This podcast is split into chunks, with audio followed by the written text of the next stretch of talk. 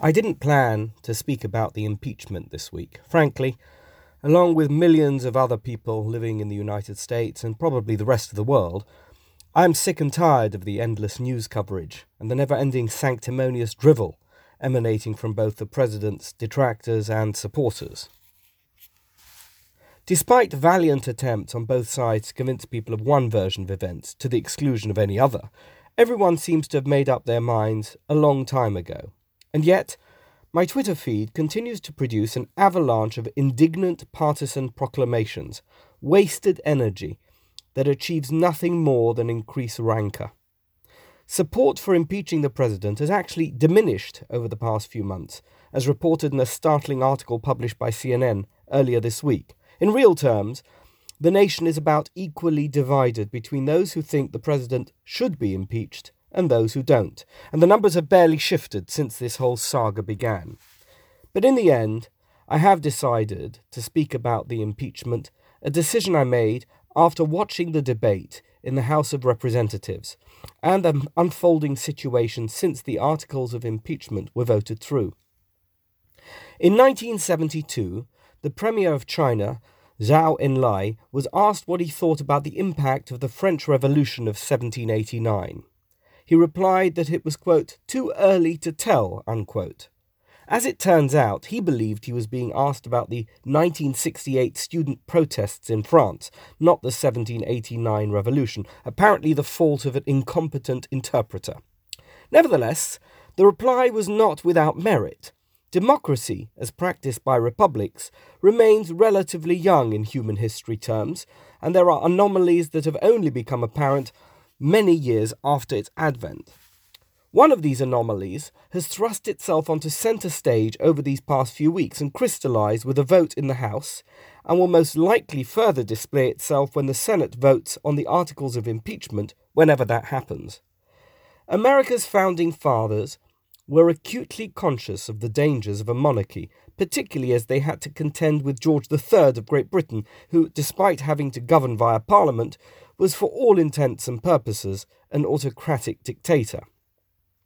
British government ministers bowed to his wishes, and short of a violent revolution of the sort that took place during the era of Charles I, who was executed by parliamentarians, there was no method of getting rid of him.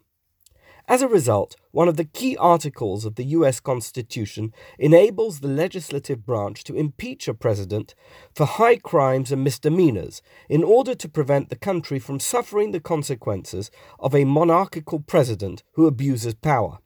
In theory, it sounds great.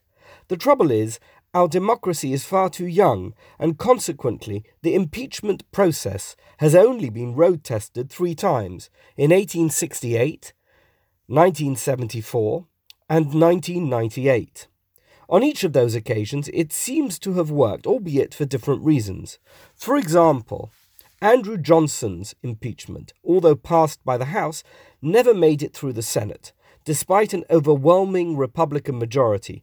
Enough Republican senators chose to vote against the impeachment to prevent a two thirds majority in favor.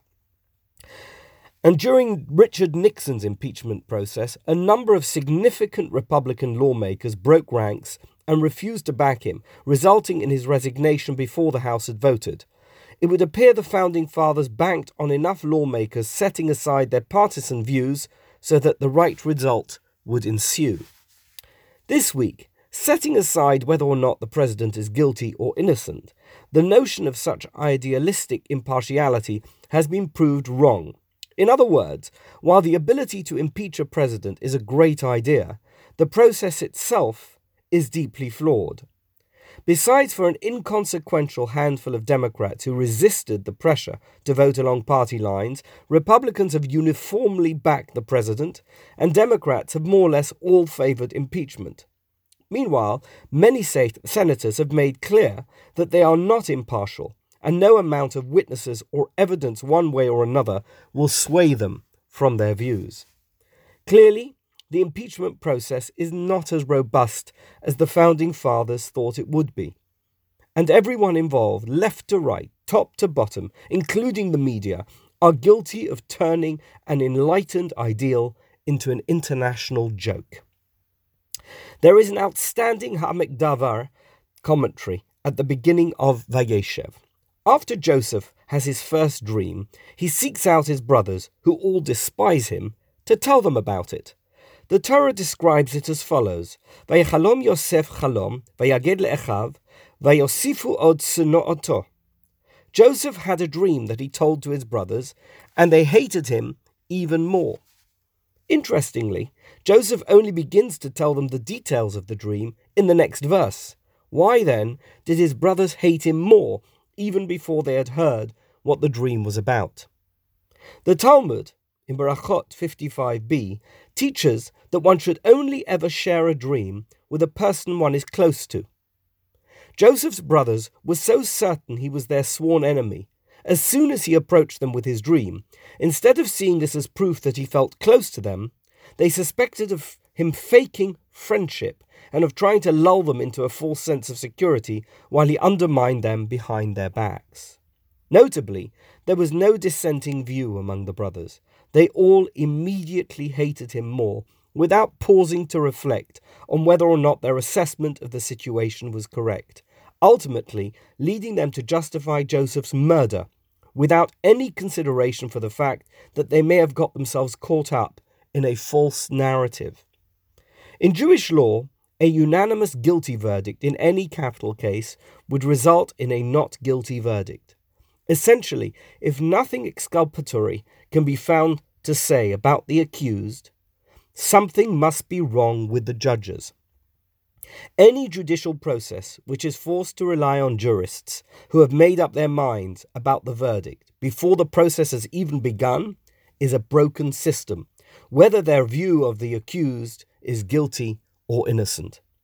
However positive our democratic system has proved to be in just under 250 years, it is still too early to tell if it is strong enough to withstand the body blow of this flawed impeachment process. The lesson of Joseph's brothers is simple. If you refuse to be impartial or open to alternative viewpoints, you are treading on very dangerous ground.